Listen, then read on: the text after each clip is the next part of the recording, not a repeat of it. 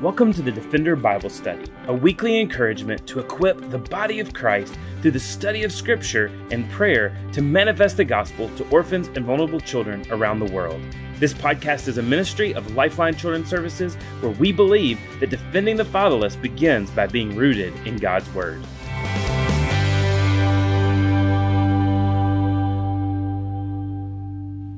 Good morning. It is Monday, July 19th, and this is Blake Wilson, Lifeline's Vice President of Operations. And today I'm super excited to launch into the book of Romans. So we're going to be diving into Romans. We're going to be here for a while. It's going to take us some time to get through, but we just wrapped up our study of 1st and 2nd Thessalonians, and today we're going to be diving into the book of Romans. So if you guys have read Romans before, you know there's a lot of deep rooted um, theology that comes out of the book of, uh, book of Romans, and Paul is writing this to the church in Rome, um, just as just a statement of faith, of just almost allowing them to understand at the the nuts and bolts of what it means to become a Christ follower. So as we dive into this, I, I, plan to spend the first few minutes giving some context of what's happening before we dive into Romans chapter 1. We'll be in Romans 1 1 through 17 this morning. Um, but the rest of, of the time, I'd like to just hopefully paint the picture so we have a little clearer understanding of what's going on here. So let's just start with the scriptures and the, the New Testament. So as you look at the New Testament, you've got the first four books, which are Matthew, Mark, Luke, and John which we know as the Gospels. And those are our are, are all different accounts of the life of Christ and the ministry of Christ on earth. So we understand that those are just a, rec- a recounting of what happened in Jesus' life, um, his death, his resurrection, his ministry while he is on earth. Then we move into the book of Acts, and the book of Acts really paints the picture of of Jesus' ascension into heaven and then the, the birth of the first church. So we have the first church that is established in the book of Acts. And this uh, really paints a picture for us to have a, a kind of a, a, blueprint of what the church was intended to be. So we see that in the book of Acts. And then we move in to the letters or the epistles. And these letters, many of them which happen to be written by Paul, um, are, are just uh, letters of encouragement to the different churches that were planted, um, really that were birthed from the persecution that the first church or the first Christians rather had endured um, because of, of, of Christ. So, because of their commitment to follow Christ, we saw the pers- the churches begin to be persecuted, and then they were were moved um, throughout really all all of the Middle East. So we saw these countries, or we saw these churches begin to, to sprout up and to be birthed. Um, but through that, many of them were inaccessible um, for the disciples to get to. Of course, one of those being being Rome, um, which was so far away. So it's easy for us, or it's easy for me rather, just to read through the scriptures, to look at the names of cities, and to just wrap them all up in you know, they're all a couple days up, couple days journey apart.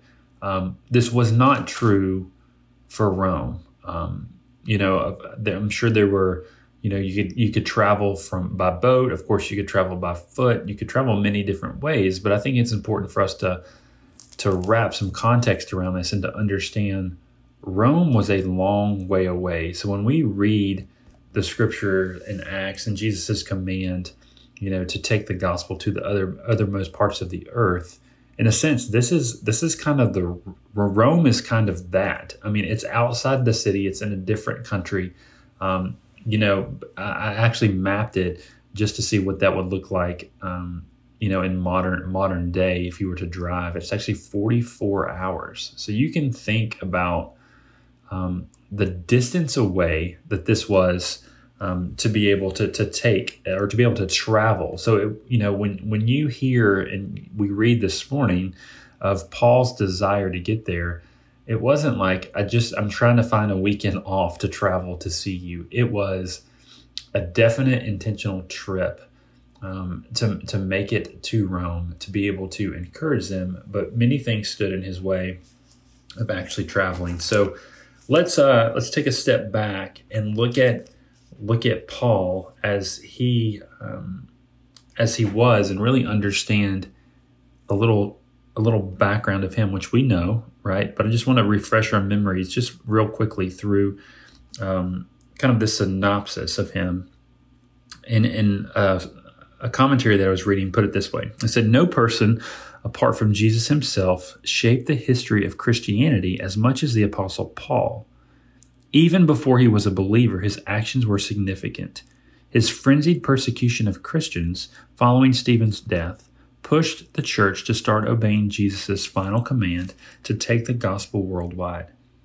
Then Paul had a personal encounter with Jesus and it changed his life.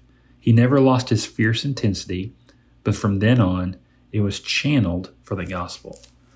So you can see this drastic encounter that Paul had with Jesus and how his life was transformed. And as he as he moves into um, his life as a believer, his life following Christ, and in his letters, he begins to introduce himself um, as a follower, as an apostle, as, an, as a servant, um, as he follows Christ. And we're going to see that as we look into Romans chapter 1. But this letter, he is introducing himself to a, to a church, to a body of believers who he has never met. And it was so far away that the, the disciples, no disciple, had even been there at this point. They just heard of the great work that was happening from this church of Rome, but they actually hadn't made the journey. They actually hadn't visited. So he he is really writing a letter to a group of people who he has never met before, but yet he is trying to encourage as they as they follow Christ.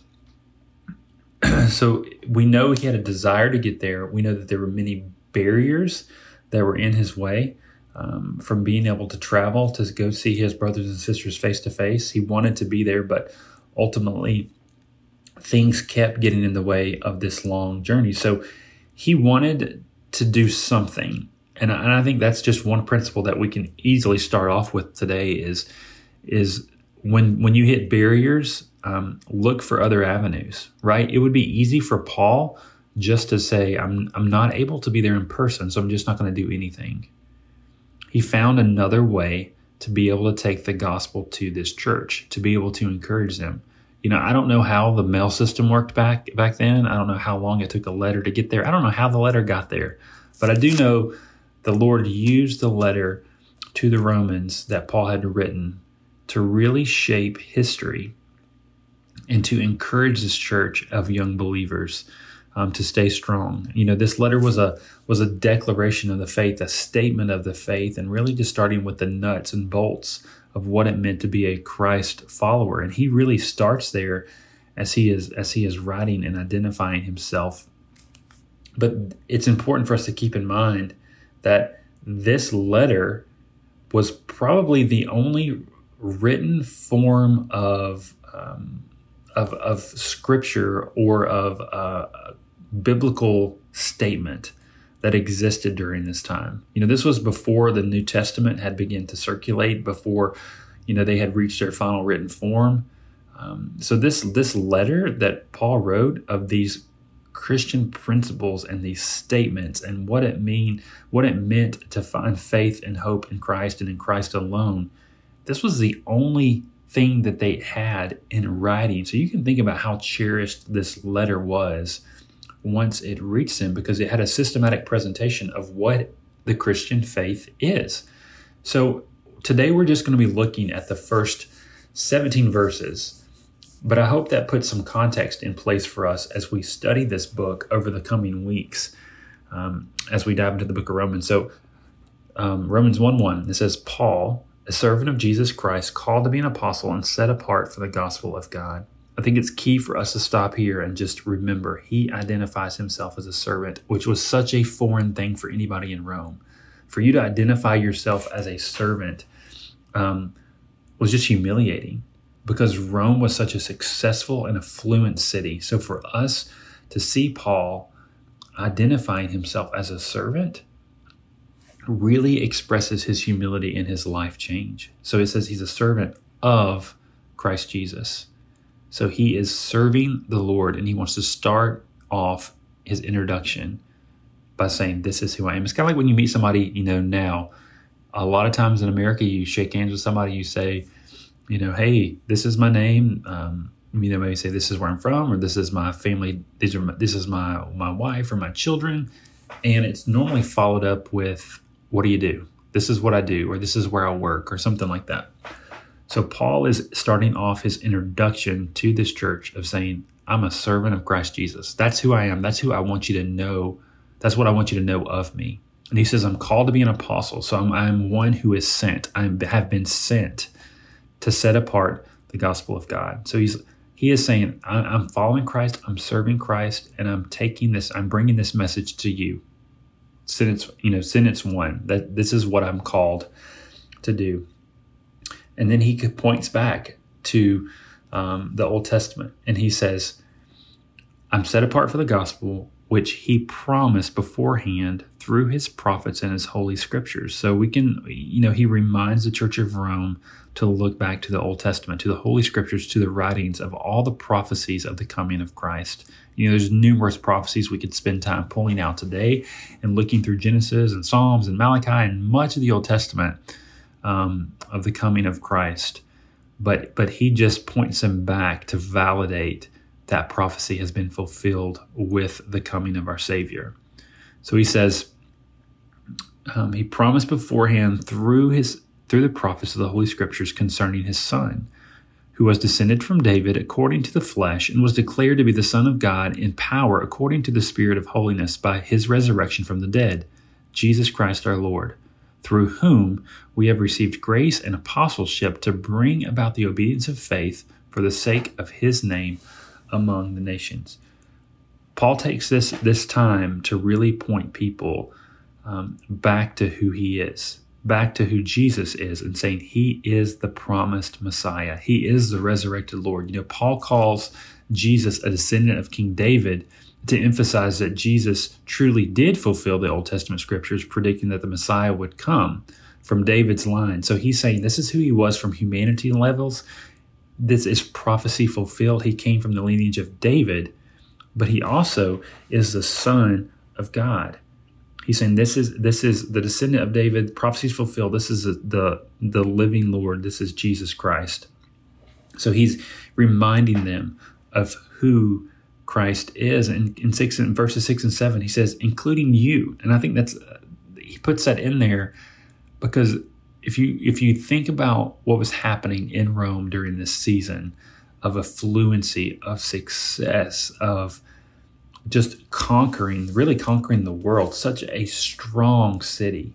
Um, but it's such it was such a perverse city, and we're going to see that as we dive into to Romans chapter two and three, begin to dive more into um, the sin and the immorality and things that were happening in this city. But Paul says, including you who were called to belong to Jesus Christ. You know, I think sometimes it's easy to get discouraged when you're when you're on an island or when you're by yourself, when you're alone. Um, and he's reminding this church that is kind of surrounded by evil, surrounded by um, just the things of this world, to to stay strong. He says to all those in Rome who are loved by God and called to be saints, grace to you and peace from our God our Father, the Lord Jesus Christ. You know, he, he, he says, in a sense, in these short seven verses, hey, I'm Paul. This is who I am. This is who Jesus is. And then this is this is who you are. He's reminding them that they have been called by God to be saints because you are loved by him. So I'm Paul, this is Jesus, this is who you are. Now let's dive in and get and get rolling. So he begins to to kind of unpack this in the next um, nine verses. So verse number eight, he he recounts his desire to go visit them, to go go on this journey. So he says, first, I thank my God through Jesus Christ for all of you, because your faith is proclaimed in all the world. I thank God through Jesus Christ because your faith is proclaimed in all the world. I want you to think about this church that was working for the hope of Christ, sharing the gospel um, in the city of Rome, and how they were impacting the world, but yet they were unaware. I think it's important for us to stop and think about the impacts that our daily actions can have um, for the good or the bad. I think it's important for us to remember that um, that our message can be proclaimed to all the world and can have global impact, regardless of our intentions. The Lord can use us, His small, um, His small creation, to be able um, to impact the world. But I, He says, I think my God through Jesus Christ. And again, this is Paul. This is Paul being Paul of just um, his well educated, studied um, disciple of Jesus, of just reminding them in this little vignette that it is through Jesus. Jesus is the one and only mediator between us and God. I thank my God through Jesus Christ for all of you. He's reminding them that it's because of what Christ Jesus did for us that we have hope. Verse 9 and 10 says, For my God is my witness, whom I serve with my spirit in the gospel of his Son, that without ceasing I mention you, always in my prayers, asking that somehow, by God's will, I may at last succeed in coming to you. For I long to see you, that I may impart to you some spiritual gifts to strengthen you that is that we may be mutually encouraged by each other's faith, both yours and mine. And I do not want to, you to be unaware, my brothers, that I have often intended to come to you, but have been prevented, in order that I may reap some harvest among you as well as among the rest of the Gentiles. He's saying, God is my witness. I have prayed for you daily.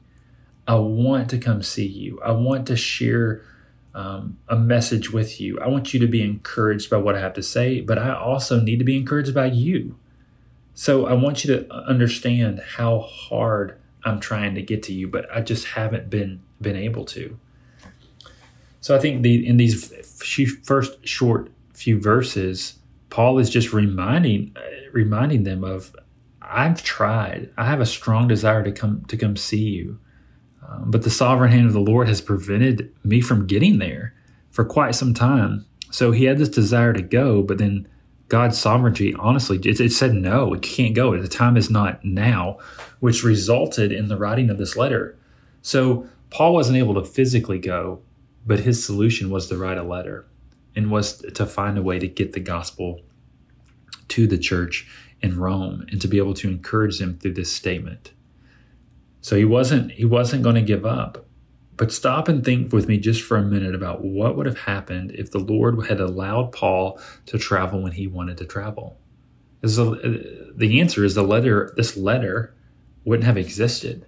You know, and if you're like me, the the letter to the Rome to the Romans has been life altering for me in my journey with the Lord. I cannot tell you how many times um, I've listened to messages um, on Romans or Bible studies on Romans or um, used Romans as a outline for me um, as I learned to share my faith. Guys, the book of Romans has been so instrumental in the life of so many millions and millions of believers around the world. But that wouldn't have happened if Paul's plans had happened the way Paul wanted them to, to be. Guys, it's important for us to take a step back and to remember that the Lord is sovereign and that his plans are better than our plans. That we have to trust in that. Though we don't understand in the time, he is working all things for our good. And because Paul wasn't able to travel, he, he wrote this letter that has gone on to point millions of believers to Christ because of the hardships that he was enduring. So he continues and he says, I am under obligation both to Greeks and to barbarians, both to the wise and to the foolish. So I'm eager to preach the gospel to you also who are in Rome, because I am not ashamed of the gospel. For it is of the power of God for salvation to everyone who believes, to the Jew first, and also to the Greek. For in it the righteousness of God is revealed from faith for faith, as it is written, The righteous shall live by faith. Paul had an eagerness and a hunger to share the gospel. So he put it in writing so that it could continue on And he reminds them in verse 16, a very powerful, powerful verse I am not ashamed of the gospel, for it is the power of God for salvation to everyone who believes. He's reminding them that the hope is for everyone, not just Jew, Jew but all Gentiles, all that hear salvation is for you. And he is eager to share that message because the Lord has transformed him. And we're going to see that come to play time after time as we study through the book of Romans together. So I'm super excited to continue this study. I pray that you continue to tune in and join us as we dive through the book of Romans over the next few months together. Um, we're going to close out our time today praying for the country of Togo. So, as we close, um, let's go before the Lord. Father, we are grateful for your scriptures. We are grateful for your word and thankful um, that we are able to find rest in your plans. Lord, remind us even this week as we as we face trials and tribulations or times of uncertainty, Lord, that your plans are bigger and better than our plans. And though we may get dis- disheartened, um, Lord, may we rest and trust that you are working all things for our good. God, we pray for the country of Togo today, and we we pray for these lost. Just as Paul Paul was eager to go um, share the gospel with the, the church there in Rome to the Romans, God, we pray for the 90% of the Togolese who are lost without Christ. Lord, that number is just heart wrenching. To know a country has so many people who are lost and have not heard about your hope and your gospel. So, God, we pray for our partners on the ground there in Togo. Lord, we pray for the church to be able to rise up and engage with the gospel, Lord, and use this platform of orphan care to, to open up those doors. God, help us to encourage churches, Lord, send us new church partnerships um, both in Togo and here in the States, that we can partner with to be able to, to share the hope of who you are with the Togolese. God, we pray for um, for Winter, a young pastor there. We pray that um, as he leads, Lord, that you will give um, listening ears, Lord, that people will be responsive to the gospel, that he may just be a beacon of hope to those around him in the surrounding areas, and that his church will grow. Um, God, we just pray for new opportunities and partners, um, even with with uh, a young man named Godwin, as he um, as he pursues um, opportunities there to minister to the same orphanage that he grew up in. God, we may that you, you we pray that you may bless his farm and his business and everything he is working through. So, God, just we're grateful for him and his hope and faith and trust that he has placed in you, God. And as he continues to spread your message, as Paul did, late may you give him eagerness and boldness to proclaim the hope of the gospel. So, God, we also, um, Lord, round out our time today, just praying that you would open up doors for new orphanage partnerships, or new chances for a lifeline to to share the gospel there. Lord, give us clear direction and next steps and the best ways to move forward as we see you at work there. But God, may you um, make it clear to us on the Lifeline's part to get engaged as we move forward. So, Father, we love you and we thank you for your scriptures. And we ask these things in your name. Amen. For Bible study, if you enjoy making this podcast a part of your weekly routine, we'd love for you to take a moment to subscribe, rate, and review the Defender Bible Study to make it easier for more people to find. For more resources and information on how you and your church can partner with Lifeline, please visit us at lifelinechild.org. Follow us on Facebook, Instagram, or Twitter by searching for Lifeline Child. You can email us directly at info at lifelinechild.org. We look forward to seeing you again next week for the Defender Bible Study.